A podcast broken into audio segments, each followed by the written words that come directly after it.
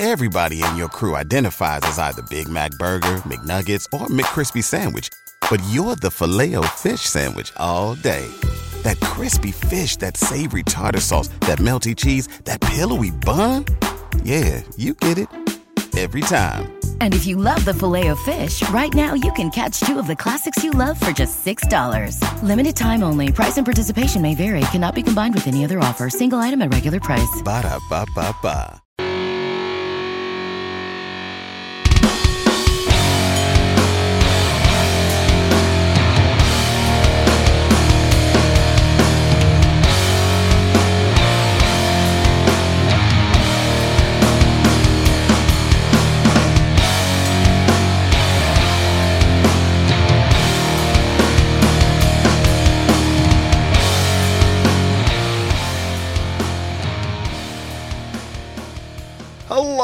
And welcome to another edition of Turned Out a Punk. I'm your host, Damian Abraham, and once again, I'm bringing you a conversation with someone who grew up listening to punk, may or may not still be involved with punk, but had their life changed by the genre in a major way. And today on the show, there's a huge one, a huge one. The legend, Margaret Cho, is on the show today. Stand up comedy legend, screen legend, and, and punk rocker. We'll get to more of that in one second. But first, if you want to get in touch with me, head over to the email address turned out a punk podcast at gmail.com. That is run by my brother and show producer and guest booker extraordinaire, Tristan Abraham. Thank you, buddy, for all the hard work you do on this show. I love you so much. And uh, this one took like a year and a half to come together. So thanks for putting in the work, buddy. Uh, if you want to get in touch with me, I'm on various forms of social media at Left for Damian. Uh, if you want to support the show, the best way to support the show is by telling all your friends about it, or subscribing to it and rating it on your platform of choice, or picking up a T-shirt for this podcast at turnedoutapunk.com. Thank you, thank you to people that have done that. It is very much appreciated and helps keep the lights on around here. Uh, I play in a band. We're called Fucked Up. We will be going on tour starting this weekend actually in Texas. We got some dates in Colorado or a date in Colorado, in New Mexico, in Arizona. Check fuckedup.cc for more information about the band and these upcoming tour dates. And on to today's show. As I said off the top, on the show today, we have a legend in the house Margaret Cho. If there's a stand up comedy Hall of Fame, she would be in there. She's also known for countless TV roles, her own TV series, a groundbreaking actor and comedian, and, and a legend. There's no other way to put it. Tristan, as I said, has been working on this happening for a very long time, and we are so grateful that it has finally happened because uh, years ago, years ago, I had heard that Margaret Cho was into punk.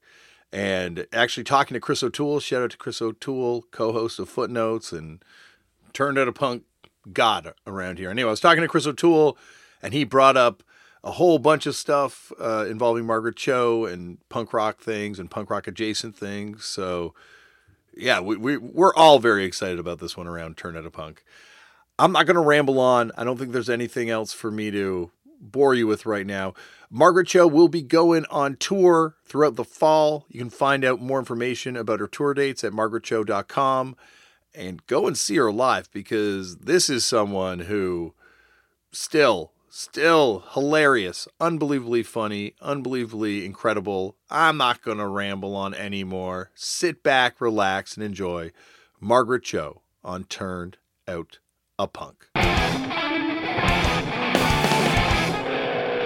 Margaret thank you so much for coming on the show of course, thank you. Well, as I told you off air, this is a big one for me because I'm a, I'm a huge fan of yours. And also, we have mutual friends in the greatest rhythm section of all time, Jason Narducy and Jon Wurster. Oh, they're they're my they're my bands. They're I'm in a band with them.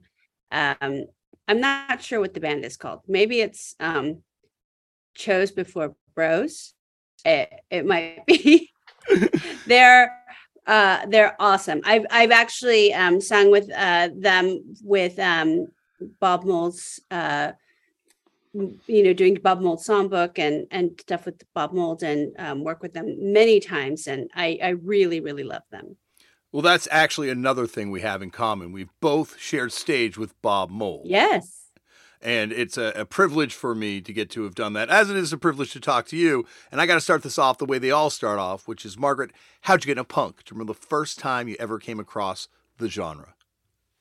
Uh, well, the first time that I ever came across the genre was probably um, in the early 80s, going to um, the Rock Against Reagan shows, which uh, also were Rock Against Racism shows, which would feature uh, bands like the Dead Kennedys and um, uh, Black Flag and uh, uh, probably Husker Du were, was in there some somewhere, I'm sure. Um, MDC, uh, all these like Flipper, all these really old school uh, punk rock bands in San Francisco who um, were playing at the MAB, uh, which I was too young to get into. But um, I really loved punk as another avenue to uh, understand rock and roll and style and rebellion. And so punk rock to me was super exciting and probably the first music movement that I really felt like I could belong to. What like draw drew you to those shows? Because those are kind of you know legendary punk shows in San Francisco. But like, what was it about those events? Were you hearing about the stuff in the media prior to it, or what was it like specifically that brought you out to those? I think what heard uh, I heard about were just like things. They, they, were the things that people I knew were going to. They were just the things that I was hearing about. They were also uh, the shows that it didn't have to be uh, 18 or 21 to get in. They were happening during the day, they were happening outside, they were free. That's actually probably the biggest motivating factor. It's just like rock and roll shows that were free, that were happening in the park um, or down by uh, sort of like a, I guess it would be sort of like fishing docks in San Francisco. Um, down uh, south of Market down there. Um, but mostly the motivating factor were you weren't paying to get in. And then also like when I was a little bit older, I was going to Barrington Hall, which was a uh, in Berkeley, and it was um, it was a dorm kind of, and it, it was sort of a cross between like a dorm and maybe um, a kind of a co-op living situation. It wasn't a frat house, but it occupied a large building that maybe could have been perceived as a frat house, but really wasn't. It was a sort of anarchist punk rock group living situation um, with lots of very, very smart kids who um, were doing a lot of drugs, doing a lot of punk shows. And um, it was really, really rock and roll. Well, it's kind of fascinating because, like, I think throughout the 80s, punk you know, really centralizes in the Bay Area, like San Francisco. It becomes kind of like punk capital. And going into the 90s and the punk rock boom that happens there, it really kind of is centered out of that scene. Like, what kind of bands were playing at Barrington Hall? Was it still sort of like MDC and Crucifix kind of era, or is it like a newer wave of bands?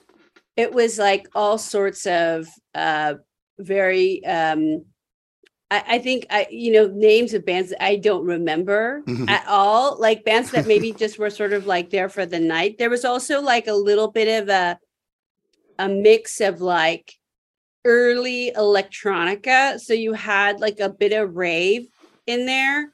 You had um a little bit of variety acts, a little bit of uh, a sort of a Jim Rose circus vibe where you had kind of people who were basically doing self-harm.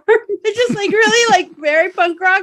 So um I remember uh at some point like maybe going making plans to go see a GG Allin show, but for some reason not being able to uh go at the last minute or something. But um I uh, was peripherally aware of Chicken John and um, some of the people uh, around, I guess like murder junkies people around, but I never, um, I, I didn't get to see GG Allin. I mean, that was a little bit later in the late 80s, early 90s.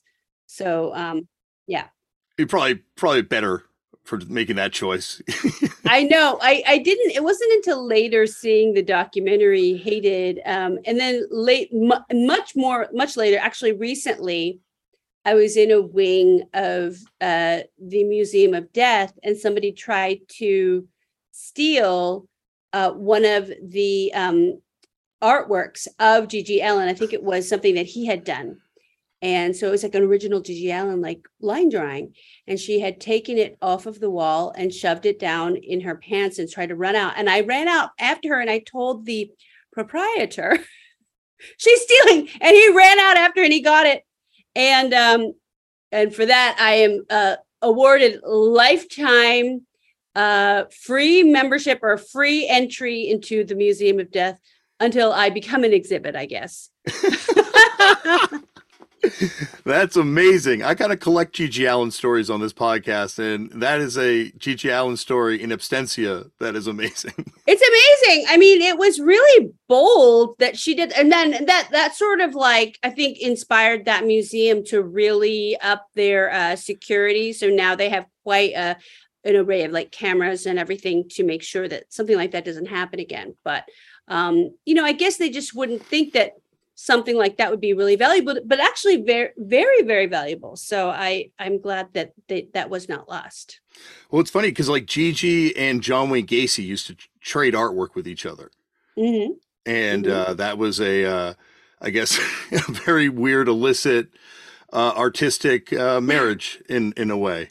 There was something also. It was very punk to have a G.G. Allin painting, and I, I know that um, you know, now you look at that stuff and you think, well, it's kind of like a horrible thing. And more likely, you weren't getting an original because I think John Wayne Gacy was pretty much running uh, like a little bit of a factory, and some of the the you know people in a prison with him were actually painting these paintings, and he would just sign them. So, you know, there was a book that came out at one point of, uh, I guess, allegedly all the people that own G.G. Allin paintings, or mm-hmm. sorry, John Wayne Gacy paintings, and Oprah Winfrey apparently owned a uh, interesting a painting. Yeah, which makes sense. Chicago. I mean, you know, I, I guess so. Uh, I think that um, much more valuable to have a, a G.G. Allin painting. I mean, much more yes. valuable to have any kind of G.G. Allin anything. Um, he's one of those artists that really, that's truly punk. You know, what you really punk, you don't even make it to the show. like, yeah. you know, when you're really punk, it gets shut like shut down. Most of his shows, I think, would maybe last about seven or eight minutes, if that. Yeah, yeah, they've yeah. Uh, uh, uh, still this day, the most extreme artist of all time in in music. I I really think so. I mean, I I I really regret not getting to see him, but I'm sure that um, I mean I've heard enough about it. I know uh, enough about that kind of stuff, and now being such a germaphobe as the sort of current state of the world is, um, enforcing us all sort of to be, I just I couldn't imagine it now. Yeah, I think I, I, it's one of those people that you're grateful, maybe not grateful exists, but you know, I love well, you know, and also that he uh was not part of the NEA for, if you remember the National Endowments of the Arts, and um, they they were people really were coming after the artists and that, and one of them was Karen Finley, and part of her show is she was shoving yams up her ass, and um, I saw a show of hers, and she didn't shove any yams. There was no yam content, but it was a really great show. She's a really great artist. I think that's the interesting thing that starts happening too in, in punk rock is that you do have that bleed over of, of performance art and mm-hmm. and punk, and I think also in you know, and I, I don't know very much about it. This is much more your world than mine, but like certainly in the world of comedy, you start seeing that too, where you have a lot of a lot of comedians begin pushing boundaries and start presenting comedy completely differently. And I think that it's amazing how many of these people from Bobcat Goldthwait to yourself mm-hmm. kind of come out of punk rock or, or were in punk bands at some point. Well, Bobcat is like such a punk comic. Like mm-hmm. he's mm-hmm. like that um sort of uh, you know on the verge of like between rock star and comedian you know there was a time where he was like playing stadiums and his uh appearance was like so much about this very um is a very unique very singular artist a very punk rock and very much like you know this i, I mean I, I i really admire him but at my i think at my time in San Francisco and going to shows, I think like the most punk comic was probably David Cross, Mm. um, who was uh, always taking us to shows. There was always a drummer of some band staying at his house. There was always some drummer. Uh, so there's always some band, but he uh, was real. He was sort of the male, and then the female would be Janeane Garofalo. She was like the most punk rock of uh, the the women. Um, but yeah, they're they're my heroes. Have you ever seen that David Cross clip where it's uh, RuPaul and the U-Hauls playing their first show? And- yeah, Have you seen that? And David Cross leans in to light uh, the guitar player's cigarette at some point. so cool. It's, so awesome. cool. It's so cool because yeah, RuPaul was uh, all part of that entire. I mean, RuPaul's actually very punk rock as well, so it's Mhm. all part of. It's all tied in um, to uh, early punk rock stuff, early like New York stuff. Um, it's really, it's really exciting. Well, there's an energy that just draws all the weirdos to it. And it seems to do it perpetually over time. Like you look at new bands that are happening now that are still cool and still interesting kids being drawn to this thing. Yes. And what I think punk rock is really great about is that it really uh it, it really is a, a blurs the lines between race and gender and age and sexuality all of the stuff it's like if you're punk rock it, it sort of makes you already progressive it makes you already cool it makes you already cool with others who don't fit in and so i think that's why it really endures I've heard you talk about them, and I got to bring them up because they're one of my favorite bands. But uh, what about the Red Rockers? Did you ever see them? I uh don't know if I oh gosh, you know, I I uh love their music and I love the song China like so much. I love the Red Rockers. A very 415 uh San Francisco band. Um so great. Um yeah, uh Cyndi Lauper and I would geek out about Red Rockers all the time. I mean, they're so great like bands like Translator, um all of these like amazing uh kind of West Coast, um, early 80s, late 70s bands like Romeo Void. They're so the sound of my childhood, really, or the uptones when you get into ska territory. Um, I actually just got an uptones record and I just can't believe how enduring uh, those kinds of ska records are. They're so good. Yeah, there's uh, also just on that label 415 or 415 uh, record. Like, there's just so many great bands on there, and it's and it's kind of like I don't know, it's verging on new wave, but it's still like you know, especially with the Red Rockers, like power pop kind of punk edge to it. yeah.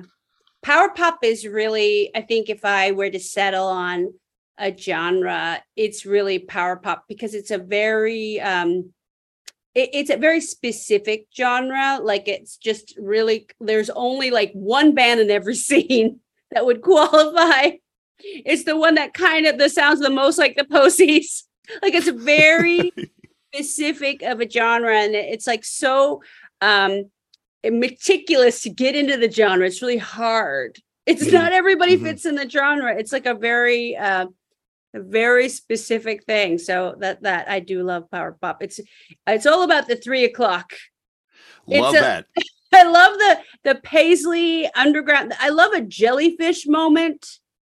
Um very into it Absolutely. Absolutely. Well, it's funny because like um, Red, uh, like Steve and Jeff McDonald were just on the Mm. show a couple weeks ago, and I brought up the Paisley Underground, and Jeff seemed to imply that it was completely his creation that he kind of stumbled upon. I this thing. believe it. I think those guys are genius. I mean, Oh, I. I went to uh, a lot of Redd Kross shows. I lived with um, Gere Fennelly, who was their keyboard player for a long time, and so we were uh, privy to so much um, because of Redd Kross and like uh, Redd Kross's advices are, were like, oh, if you ever want to meet a rock star, just put their name to thank them in the liner notes, and you'll you'll meet them. It's like a spell. I think that like Steve and, and um, Jeff are like witches. I think that they're like really genius. And um, I, I really love them a lot. And then I, I sort of connect with them too through Frightwig as Mhm. well. And Frightwig were a very important um, San Francisco band. Also, I think Frightwig is probably the reason why I got into punk rock because Paula Frazier from Frightwig was like working for my dad in the bookstore that he owned, the gay bookstore that he owned in the 70s. And so she was uh, always telling me about bands that that I should see or bands that I should like. She was playing these psychic TV uh like cassette tapes. So that's probably what got me really into punk rock. That's awesome. Fright was a band that I, I only really discovered by doing this show. Like they're a band that yeah. I, I don't think gets brought up a lot, but they're certainly a band that had massive impact at the time. And they still play. And um, I think that, uh, yeah, they're really, really special, really important. And um, just so punk rock you know uh, i think uh, they're they're just one of those bands that they play a lot with Redd Kross. Um, so it's one of those bands that should should always have a place in in all these like conversations. Yeah absolutely. I think there's it just also speaks to how much great stuff was coming out of san francisco at the time. Like what about the melvins or neurosis? Did you ever see them? I don't think i ever saw them but i'm sure that they were uh, part of uh, the landscape. I mean, there, there's there's them, there's the residents, mm-hmm. which were almost a little bit. They almost are like predecessors, and in a way, like the residents were almost kind of like elder statesmen of that kind of weirdo aesthetic, and brought the orchestral vibe to the punk rock. Then you had um, the Tubes, who I absolutely love. Still, the Tubes are really like to me um, also power pop very specific, but also kind of like prog rock as well. So they're really, really special. Yeah, it's funny you bring up the residents because I never really think about it, it, you know, like that. But they are really the the genesis of that kind of weird uh, streak that runs throughout music in the Bay Area and rock and roll. And I think you're right. It really goes back to the residents all the way up to Faith No More. Yes, um, Faith No More and uh, the residents. Faith No More is incredible. I mean, what an incredible band and and also very queer coded. You know, like the residents also have a kind of a queer coded thing. They have kind of a like an alignment with like the Cockettes and they have a some some sort of like a drag. I don't know, like if you have an eyeball with a cane, there's something about that that lends itself to drag. So I, mm. I love all of that. Yeah, no, and, and I think they also they do have something that's sort of uh I don't know, very theatrical about the presentation too, the whole way through with that band, like right down to the mystery of who who they are, like the fact that they have yeah. these double lives.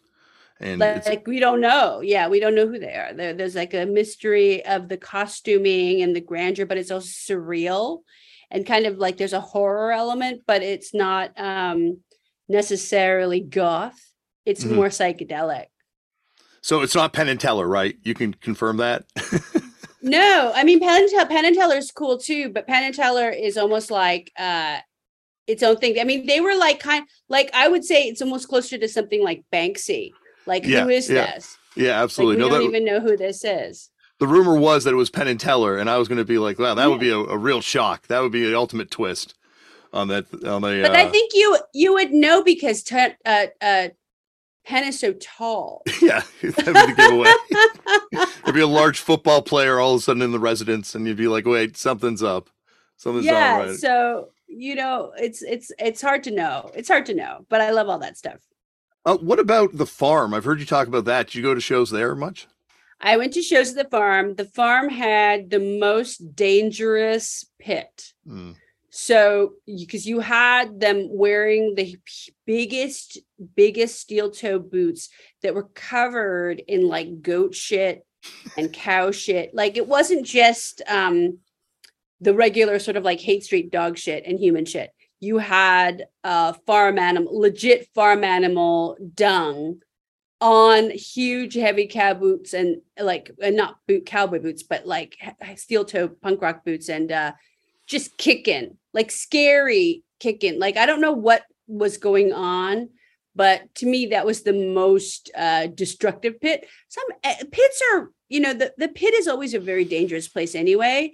Um, and it got more and more combative and dangerous. Like the longer I stayed in the pit, like I almost died at a, at a pulp show in the pit uh, during Common People.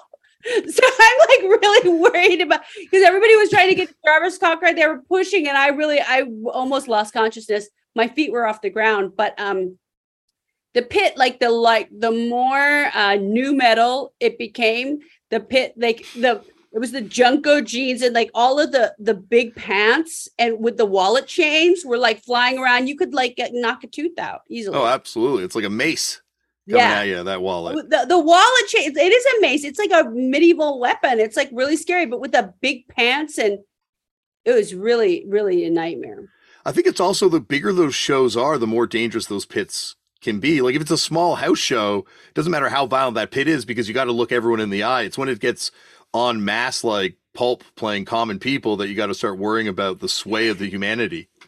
I mean, you, you don't think it's going to be violent when it's Jarvis Cocker, and it may not have necessarily like nobody there was sort of, thinking that it was going to be, but I think that it was just because they just love Jarvis Cocker so much and they love that song, and it was the all of the pressure of people lurching towards the stage, like leaning in, and we sort of didn't expect it.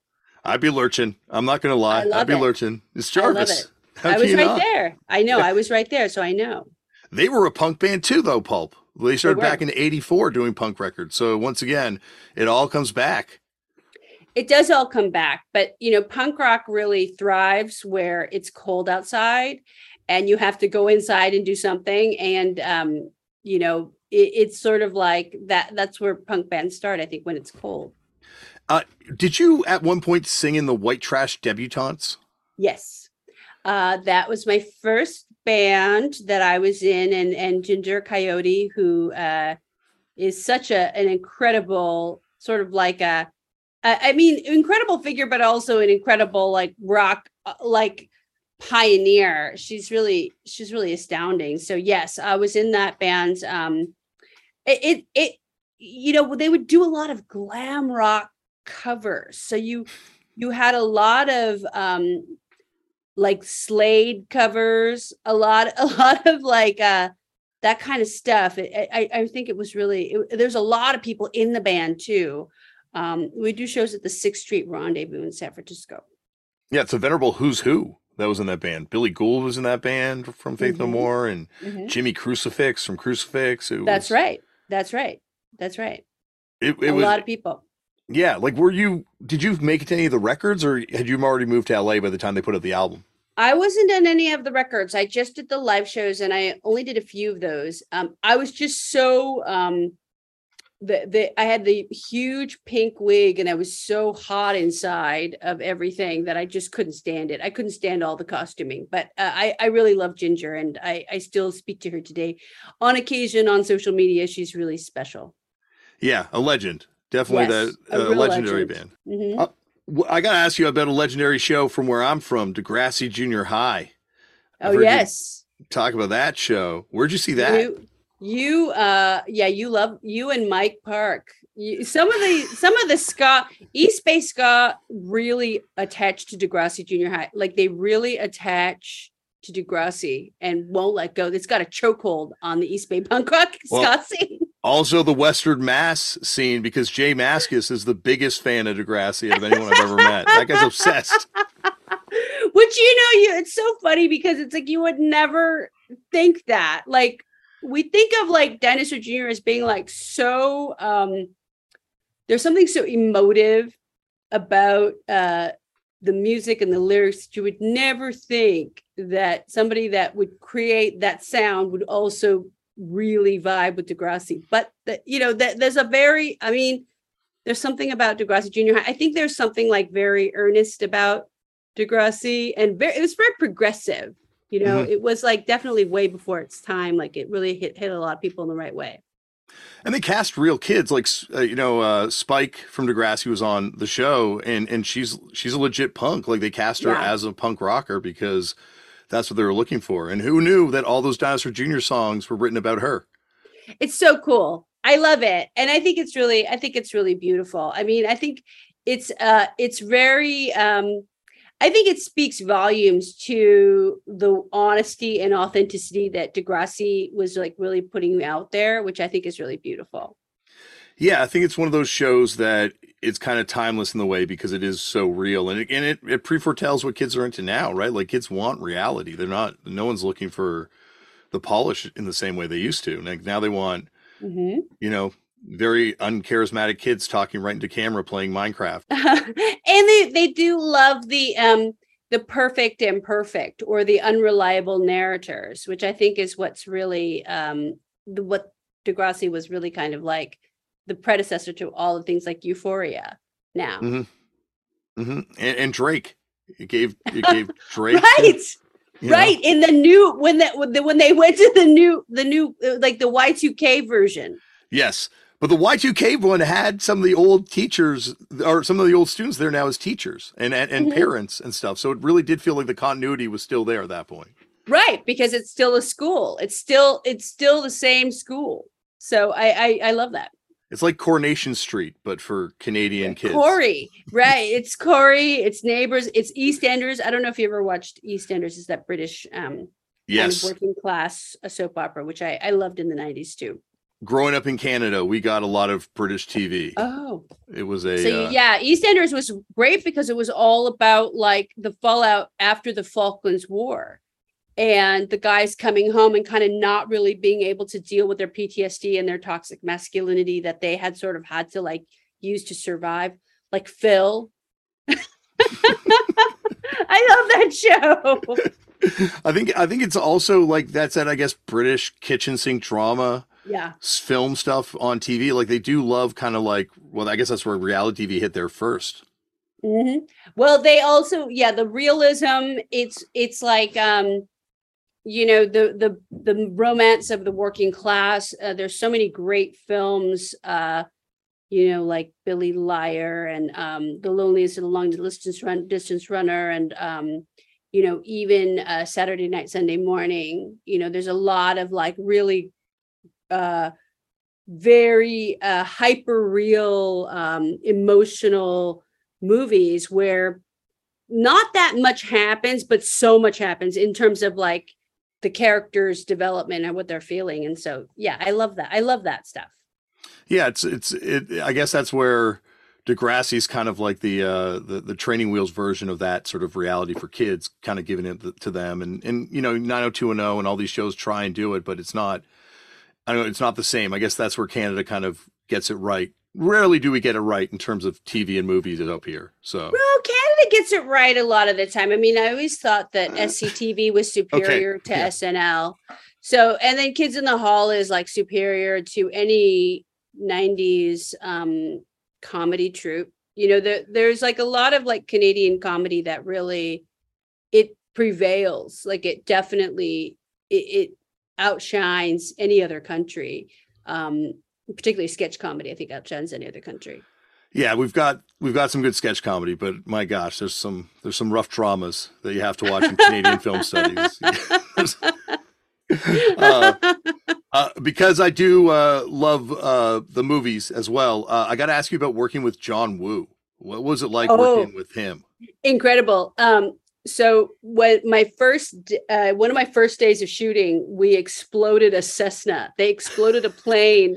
And i mean these like the 90s the action films in the 90s the money you cannot believe how much money they had. They had um 13 separate camera units uh going to explode this plane. Like it's like you're gonna like have like 13 separate crews 13 separate like basically not just angles, like entire units to capture this one stunt. And um, to make the film, like you had to uh, be basically in production for a whole year because there was so many stunt sequences. And uh, John Travolta only worked 10 hours a day. And that was flying his plane. That included flying his plane getting up, flying his plane to work, and then flying his plane back. So he was coming from commuting from Santa Barbara to Los Angeles every day, and he would fly himself to set and then fly himself home. And he had to be leave home and and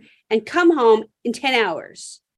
So um it took over a year to make the film because he's in pretty much every scene so it was a the the amount of money was incredible but uh, john woo and i became friends from that and he brought me to san francisco for a big uh, thing that he was being honored by and and chow yun fat was there and michelle yeoh That's there, awesome. which is like so incredible. And I would try to talk to them about Wong Kar Wai, and they would be like, "Oh, oh, oh, oh he Wong Kar Wai, that's music, that's music movies, it's music videos." And you know, they they didn't see film in the same way. Um, but you know, obviously, because they have such very different points of view when it comes to like, I mean, I think Wong Kar Wai is much more of like the um, it's like Godard or Truffaut. It's like definitely like a different sort of French New Wave experience. Whereas, Mhm. you know, um, somebody is, you know, somebody like John Woo is was he like out of like Clouzot or like Melville. Like it's a very specific. It's Hitchcock. Like it's a very mhm. specific kind of tightly wound cinema that it, it's not about sort of evocative mood. It's really about like what's happening to break break the break this tension that he's constantly like renewing. And um but that movie was so incredible to make because they just don't make them like that. Nobody No. makes action films like that anymore. Because we didn't have the advent of like cgi we didn't have we actually had to do stunts in like real time like really big ones. When also like you know, like John Woo being sort of the greatest artist in that milieu is Mhm. is given the biggest budget ever to make his greatest film. Like it's kind of like you're there painting the Sistine Chapel kind of vibe with that film. It feels like. Well, as as someone watching it as a fan. Yeah, and it took a year. everybody's in everybody's in it. Like it's Yeah. like got Joan Allen and Gina Gershon and um Doves. And Let's go with that. Nicolas Have the doves. and Nicolas Cage and oh uh Tommy Flanagan. And um all these like great I mean just great great people are in that. But it's like Nicolas Cage is so intense in it because he is um half of it he's John Travolta. So it's like the weirdest thing because he's also a very method actor. So he's in character for half of it. So half of it he's like really mean and the other half he's like John Travolta's character so he he's Castor or Pollux it's very it's very interesting to work with him But like he wouldn't play. He'd be playing John Travolta's character, not John Travolta, when he's doing John Travolta No, off yeah. camera. so he would be either Castor or Pollux in the movie Yeah. um so it's like a very it, it was really interesting because it was like probably like no everybody who works with Nicolas Cage has sort of that idea like oh he's going to be in this character the whole film but here he's two different characters the whole film. very very interesting you could write a book just about making this movie. I probably should. I mean, I think uh, I uh, well, I got to become friends with John Travolta, and um, so I would sit with him. And uh, one time, I saw him eat an entire boysenberry pie with a fork. Like he didn't even cut it nine inch pie, didn't cut it into slices, just went at it, the whole pie with a fork and ate it, which I respect. and this was after we had split a beef Wellington.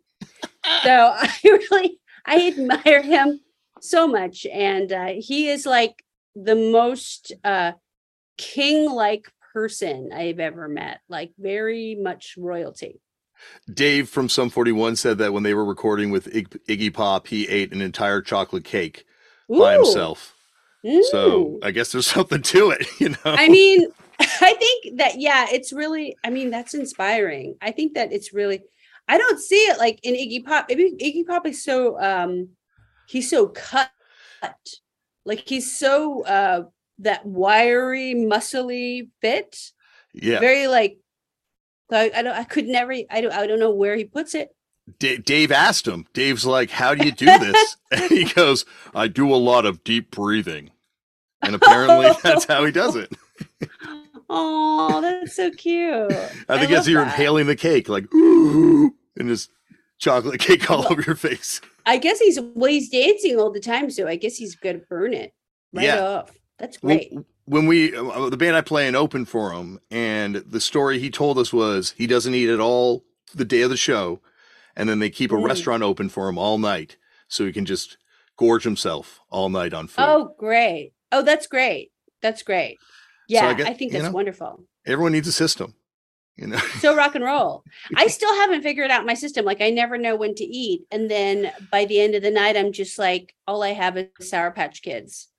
if if I not eat, be- enough. well, if I eat before the show, it's going to be GG Allin. It's going to be a lot of, Yeah.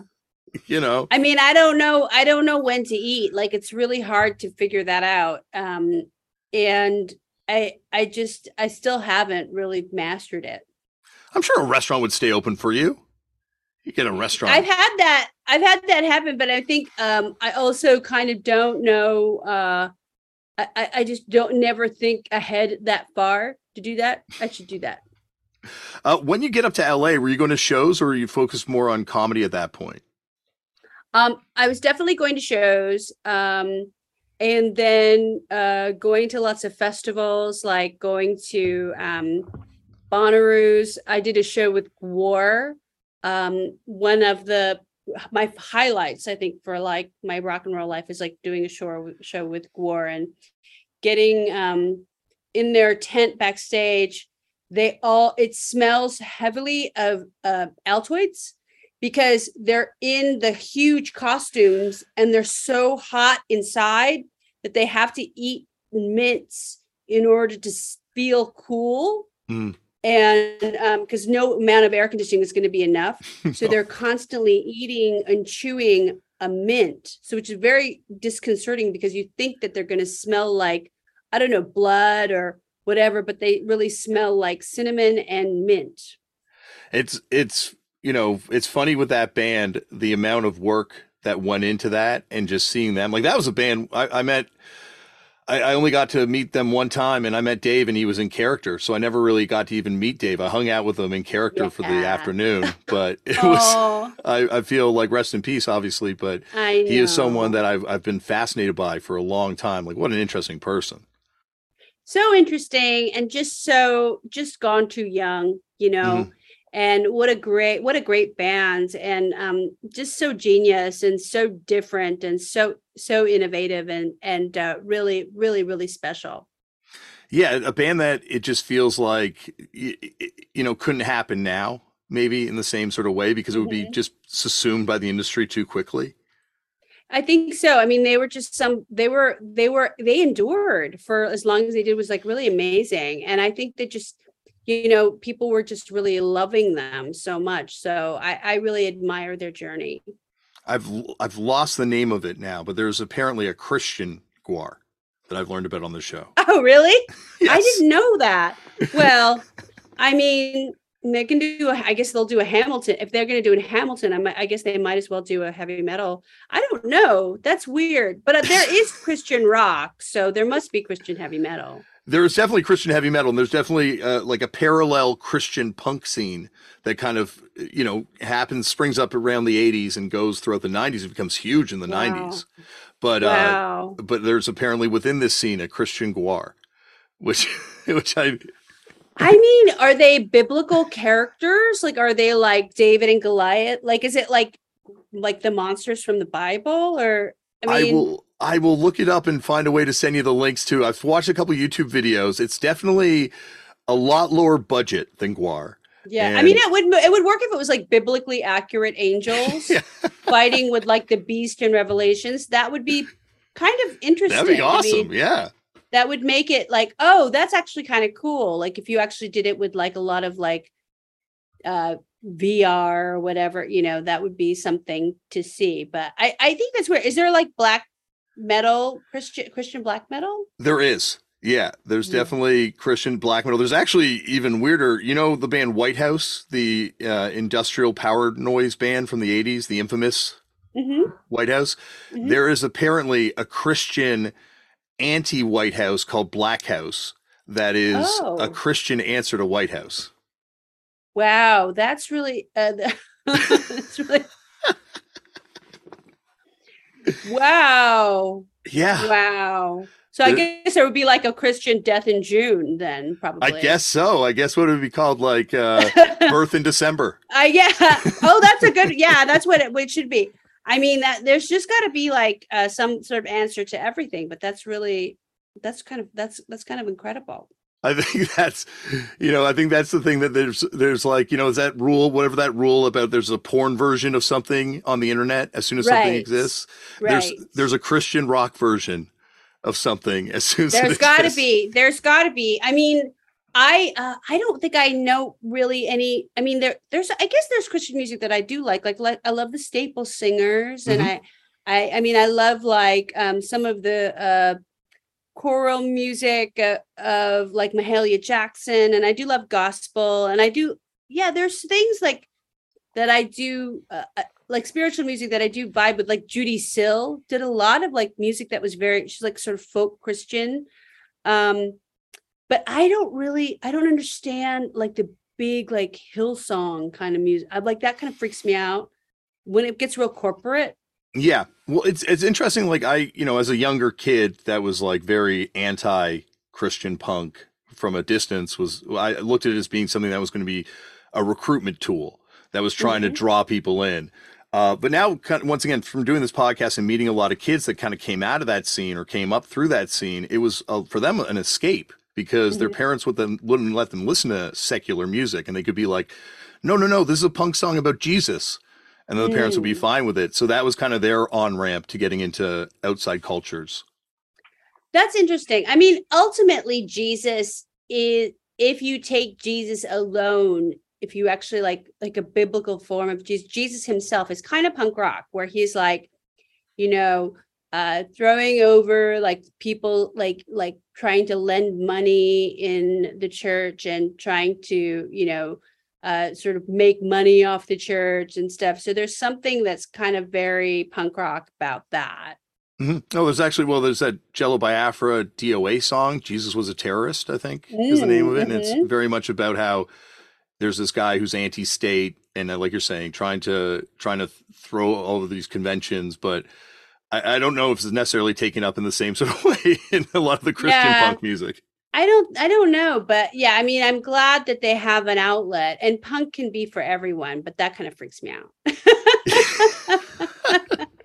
it, it is definitely it, it's it's fascinating because it is like as i say a parallel world like once again there's some extremes like i couldn't imagine the Christian kid that heard Whitehouse and was like, okay, I gotta, I gotta make a response to this record. Mm-hmm. It's like, why were you hearing it in the first place? Like, you just avoid it.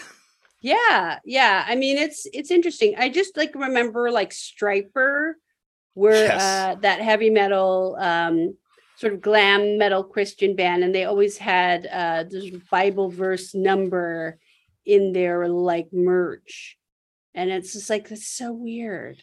It's like uh in, In-N-Out Burger where it's got the the Bible yeah. quote on the bottom. Oh, right, right. Or like uh, Forever Twenty One, it's got like a John three sixteen. Really? Down. Yeah, it's so weird. It's like what? Oh no. Maybe they're just fans of wrestling and it's it's a reference to Stone Cold Steve Austin. Maybe, I hope so. so weird. That'd be very weird if it was either way, it's kind of weird for Forever 21 to do that, you know. Yeah, it's very strange. I don't know. Uh, I got to ask you about Research Magazine. Were you a fan of that, or were you aware yes. of that back then? Yes, my parents um, sold Research Magazine. Wow, that's awesome! And um, they would also sell Tattoo Time because all of my parents' employees were heavily tattooed by uh, um, Ed Hardy and Bill Salmon, who uh, had a studio a couple blocks away from the bookstore. And so Ed was actually bringing in the tattoo time to sell it on consignment. And um, so I knew Ed since I was a real little kid, but um, so we had research and um, research was like such an incredible publication. I mean, just every, all of their issues were just so amazing. Mm-hmm. And then the books, when they got into doing the books about you know mm-hmm. zines and then and then you know um, um, anarcho syndicalism. They had so many different interesting books that I was like picking up on as a kid. So many interesting books. Like they had their um, kind of uh, modern primitives was probably mm-hmm. the most um, progressively like interesting and, and wild, like where people were getting very heavily pierced and tattooed. And uh, the Fakir Musafar had like a lot of stuff in there where he was like getting doing the corset training and all sorts of stuff you know that there's just like wild wild stuff in that and i think that's the thing about those the distribution of those books especially when you had big box bookstores eventually carrying this stuff is the hands they got into were really it would have been people that would not have seen it in the midwest or i don't want to say that middle of canada too and, and stuff like that. Like i think this was a you know a, a great beacon at a certain point for people. Oh yeah, and it was also just a way to uh, kind of like um, make these sort of things so accessible so you could sort of learn about them in a way that wasn't just lurid eh, and um you know very uh like a cautionary tale it was actually just people who were in it and wanted to explain what they were doing in it which i think is really cool So, did your parents' bookstore carry other zines too? yeah we carried a lot of um a huge amount of porn which now is like really incredible to me like uh also skin 2 all of Mhm. those like latex magazines from england we had a lot of um gay uh like bodybuilding publications and then leaning into things like honcho and blue boy which is sort of like men's magazines. So uh there was a lot of like that kind of stuff you know? Um instead of say like playboy and penthouse we had um all of the the gay ones. The only heterosexual like female nudity we probably ever had was like madonna's sex book. But, but other than that was like very very gay oriented Well, definitely, it seems more like um, transgressive and subversive kind of literature too, in in in, yes in that kind of world, which just feels Yeah. like it, it. It feels like that's such like a, I don't know. That's something that's kind of lost now. I feel like Mhm. in in the modern days that because we don't have these stores that were kind of like bastions for cool subversive culture, you kind of just it gets lost in the ether now. Right. I mean, we had like big rolling racks full of like gay romance no- novels that like had been written under pseudonyms. Um, you know, like just all, all, and it was no photographs. It was all like line drawings of men like by a lake underneath a full moon in a tank top. Like it was very like very uh, Tom of Finland kind of stuff. Tom of Finland kind of stuff. Um, but a lot of that, uh, all of John Waters' books and and the books of people that had been in John Waters movies like Cookie Mueller, like all sorts of like John Waters everything. Um, lots of stuff that was all like whatever it, if it was about the Velvet Underground or about um, any of the beats. My dad was really wanted to create a place like City Lights. So he wanted to be a beatnik. And so um, he wanted a bookstore that would also maybe have events. And so we'd have book signings and things like that. But um, it was really uh, all sort of thwarted by the AIDS epidemic or the AIDS pandemic, which is our first pandemic, really, um, unfortunately. But it was a really amazing place when we were there. Yeah, it is. It seems like it was been an amazing time. Like there was this sort of, you know, like a, a, a- just an overflowing of cool things kind of happening in literature from John Waters to to like Annie Sprinkle performance art. Like it feels like it was like a real Mm. vibrant city to be in at that time. really great just a great time to be there and annie sprinkle at that point i think was living on a houseboat in sausalito with her wife so they were like right right down the street there was like so much um so much stuff going on in terms of uh like punk rock and there was so much like just starting to happen um and going to shows at like the Night Break and the I Beam, and uh, going to see American Music Club at the Hotel Utah, and uh, all sorts of things. I, I'm really glad I was there for. Was it weird to suddenly go from this? Because then you, uh, I like in, I don't mean to truncate time for it, but like then all of a sudden you're on this incredible national stage, like you're kind of the, the height of the stand-up comedy world. You know, at, it seems like shortly thereafter. Was it like a weird thing to kind of go through mentally, or did you feel like you're just ro- rolling with it at the time? I was just rolling with it. I mean, I, I didn't really have an awareness of what was going on. I just enjoyed doing stand up comedy. And um, it's funny because there were a lot of people who were in music who also loved to kind of be around uh, stand up comedy. So I would uh, do shows um, in Hollywood and, um, oh, uh, Maynard from Tool would like come and try to do like sketch comedy. it's like really great. So I mean, I think that's really cute. It's really cute how like musicians always would get very excited about about comedy. Well, I think because they, they feel like, well, they're up on stage, they get some laughs in between songs. They also think they can do it as a job. yeah there's just something about it that there's just like there's like a really huge appeal and of course bob mould always loves comedy bob mould is like a big um comedy fan so i think it's really it's really fun. Yeah there's definitely this uh synergy you know and i think Wurster, Jon Wurster is one of the funniest people i know and also one of the greatest drummers. Yeah Jon Wurster is really actually uh real um he he is a he's such a, a, polymath like he can do everything like he's really great at everything he does and truly like renaissance man to the highest degree um just a really great great musician and a really great comedian and um you know he's he's really really special uh, one of the, my favorite videos is watching you explain uh, Genesis P-Orridge to Jerry Seinfeld and just uh, yeah, it's funny because I mean he just didn't really. I mean he does, he doesn't he doesn't know about psychic psychic TV. No, I love Genesis. Genesis, she's she's it's sad because she's like, you know, uh, well now she you know she's she's in perfect union mm-hmm. with her love, but uh, I think that she had a lot of a lot more music to make. Yeah, I, I feel uh, reading uh, reading her book, it's just been, you know, so eye opening to how if there's one person that kind of embodies this sort of punk rock spirit before punk all the way through to today, it, w- it was Genesis. Yeah, she just really, I think, embodied what it meant to be punk rock and um just so genius and and just a great i just like i love the music you know all through Psychic TV and then like just all her solo stuff. You know, she's just really so phenomenal. Uh, when did you first see Husker Du? You mentioned seeing him in Rock and Reagan, but it seems like Bob Mould's someone that you kind of followed throughout his career.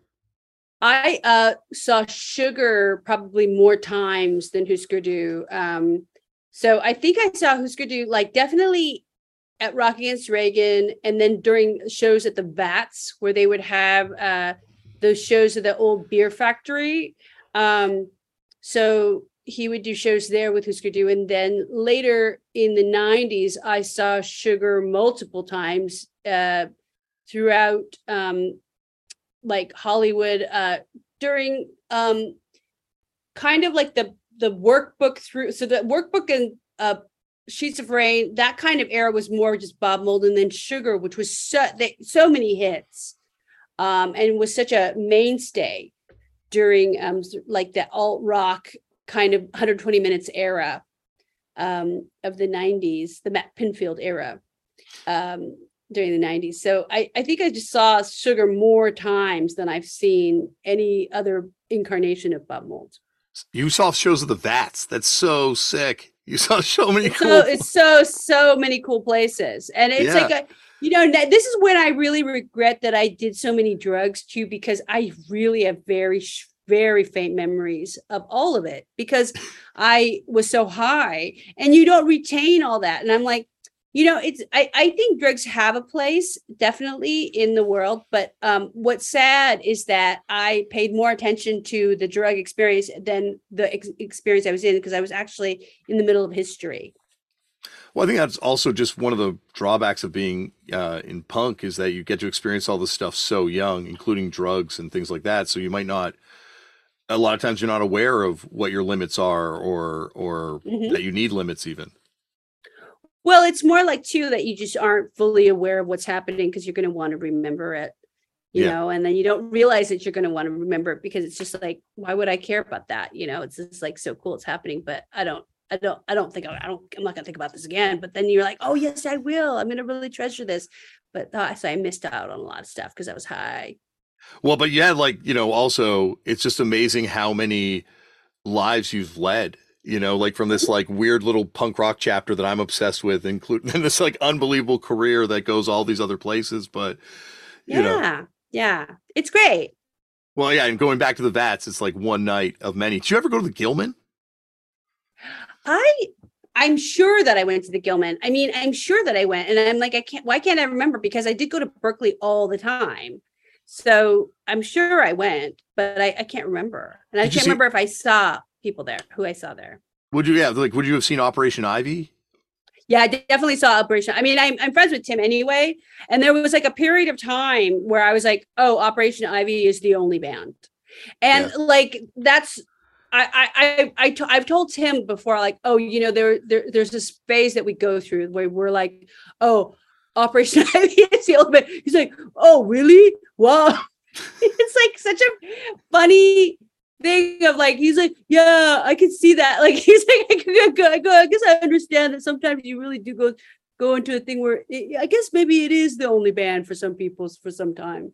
It's well, true. it, it's almost like a velvet underground type band where everyone that yeah. heard it started a band. Right it's so uh seminal is mm. truly like that that can be applied there. It's truly the that that feeling of like people realize, oh, I've got to, I've been so inspired now. I've got to do this. Yeah. Like Talib Kweli was on the show and talked about how he used to write mm. Jesse Michaels lyrics on his dorm room wall. Oh, and it's like, wow, they had an impact it. on hip hop too, in a weird way. Like they've had it's true. so much of an impact. Yeah, it's so great. I love that. That's beautiful. Um, I guess this has been unbelievable. And anytime you want to come back on and talk about punk rock, please know I'd love to talk to you more about this stuff. Well, thank you. But before I let you go, can I ask you one more question? Yes. For years, Jim Goad has been dining out on this story that he gave the answer that you gave him the or you gave Quentin Tarantino the Answer Me anthology, and that's what he based Natural Born Killers on. Is that true? I don't know if he. I, am not sure if he based it. I mean, I gave him the Answer Me uh, I had like bought and given that to so many different people. And I I um had uh, a bunch of like the that uh, to a couple comics. I had um given out a bunch of I gave Quentin a bunch of um eight balls, original mm. eight balls.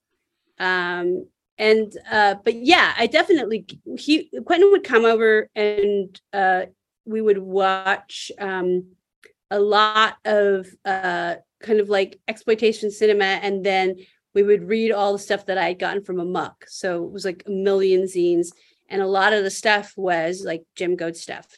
But uh, I don't know if he, I couldn't say that he would have based um, Natural Born Killers, but it, it, if you look at it, it does make sense. You know? Yeah. Yeah. Definitely makes sense. It's amazing when you think about Answer Me. Like when Suroosh was from Vice was on, he talked about how that was like a, a massive influence on Vice when they mm-hmm. started. And it's amazing how that zine, one of the most derided zines during its time, is still still has an impact or still has a, a not maybe not a place culturally, but has has a resonance culturally. Well, it has a lot of resonance. I mean, I think because uh I think also like basically true crime and comedy together. That's mm. where it comes from. Like you couldn't have like a um last podcast on the left if it weren't for something like Answer Me. Like you can definitely see the cultural like shift of like actually let's bring together a uh, cynical worldview towards all the really terrible things that happen. Yeah. And um, you know, therein is a kind of different way to metabolize tragedy, which I think is really interesting. So that's what I think Answer Me's contribution was. Is like let's take the this this sort of um moralistic judgment out of all this and let's just get really like wild with it. And it's a it's a kind of a remix of suffering that i feel is really vital to culture. Well that's i think that's also the genesis of vice too. Like that was really the yeah. vice sort of viewpoint in the beginning. Absolutely. Absolutely. And uh you know i love how vice goes back to like the 90s too in a way that's really like you know it's from the perspective of somebody that survived the 90s as well. So I just watched their Chris Farley uh, Dark Side of Comedy, which is really, really good. So I think that they just have such a, yeah, you, I see the trajectory culturally of all these things that we've been through together, and I love it. I, I can't wait for the Dark Side of Vice. That's the one we're all waiting for. yeah, it's gonna be good. Oh my gosh, that'll be, be... it's so funny. I love it. Thank you, Margaret, for coming on the show. And you heard right there, Margaret can come back anytime she wants, and we can talk more punk rock, talk comedy, talk movies. She's a legend. Oh my gosh. So grateful I got to do that. Thank you, Tristan. Okay, on to the next episode of the show. And the only way to follow up one legend is with another. On the next episode of Turned Out a Punk, from Blondie, aka Elvis Ramone, Clem Burke will be on the show. And this is a awesome conversation. We talk about we talk about a lot of stuff from power pop records to Oh man, I'm I'm excited for you to hear. I'm not going to ramble on. Why why would I spoil it for you now? There's no need to do that. Uh, that's it for today's show. Remember, as always, Black Lives Matter. The lives and issues of Indigenous peoples around the world matter. We need to protect trans kids and help trans people protect themselves and stop hate and violence towards people of different faiths and different races and different religions and just knock all that stuff off because we're not talking about politics here. We're talking about just basic human rights shit. And to that, I will also add, we need to make sure, and this is for Canada too, for every everywhere around the world, we need to make sure that we do not allow people to take away other people's reproductive rights. We can't let people take away abortion rights from other people because fuck that. That is fascist bullshit too. And there's no room for that stuff in our world. So get involved in organizations that are doing positive work. Lend your time, lend your money, lend your lend your voice. Just get involved. Um, speaking of getting involved, get involved in in making your own culture. Anyone can do this stuff. Start a band, start a fanzine, start a podcast, start just drawing pictures, making flyers. You know, this this this gets better when you participate in it, punk. Start a zine. Who knows where that zine could go? Who knows what that zine could influence, as we found out on today's show? Sign your organ donor cards because by the time they come looking for those organs, you don't need them anymore. They could be uh, doing something very positive for someone else. I've seen it. I've seen that do miracles. Someone getting a new organ. So, so sign your cards, please. And I think that's it. Oh, try meditation. If you've if you've never tried it, or you don't believe in it or you've tried it a couple times, you got frustrated and gave it up. I I was there. I felt the exact same way and then did enough and it kind of clicked. So try it. Who knows where where it goes. And that's it. Stay safe. I love you and I'll see you on the next episode. Thanks for listening. Bye.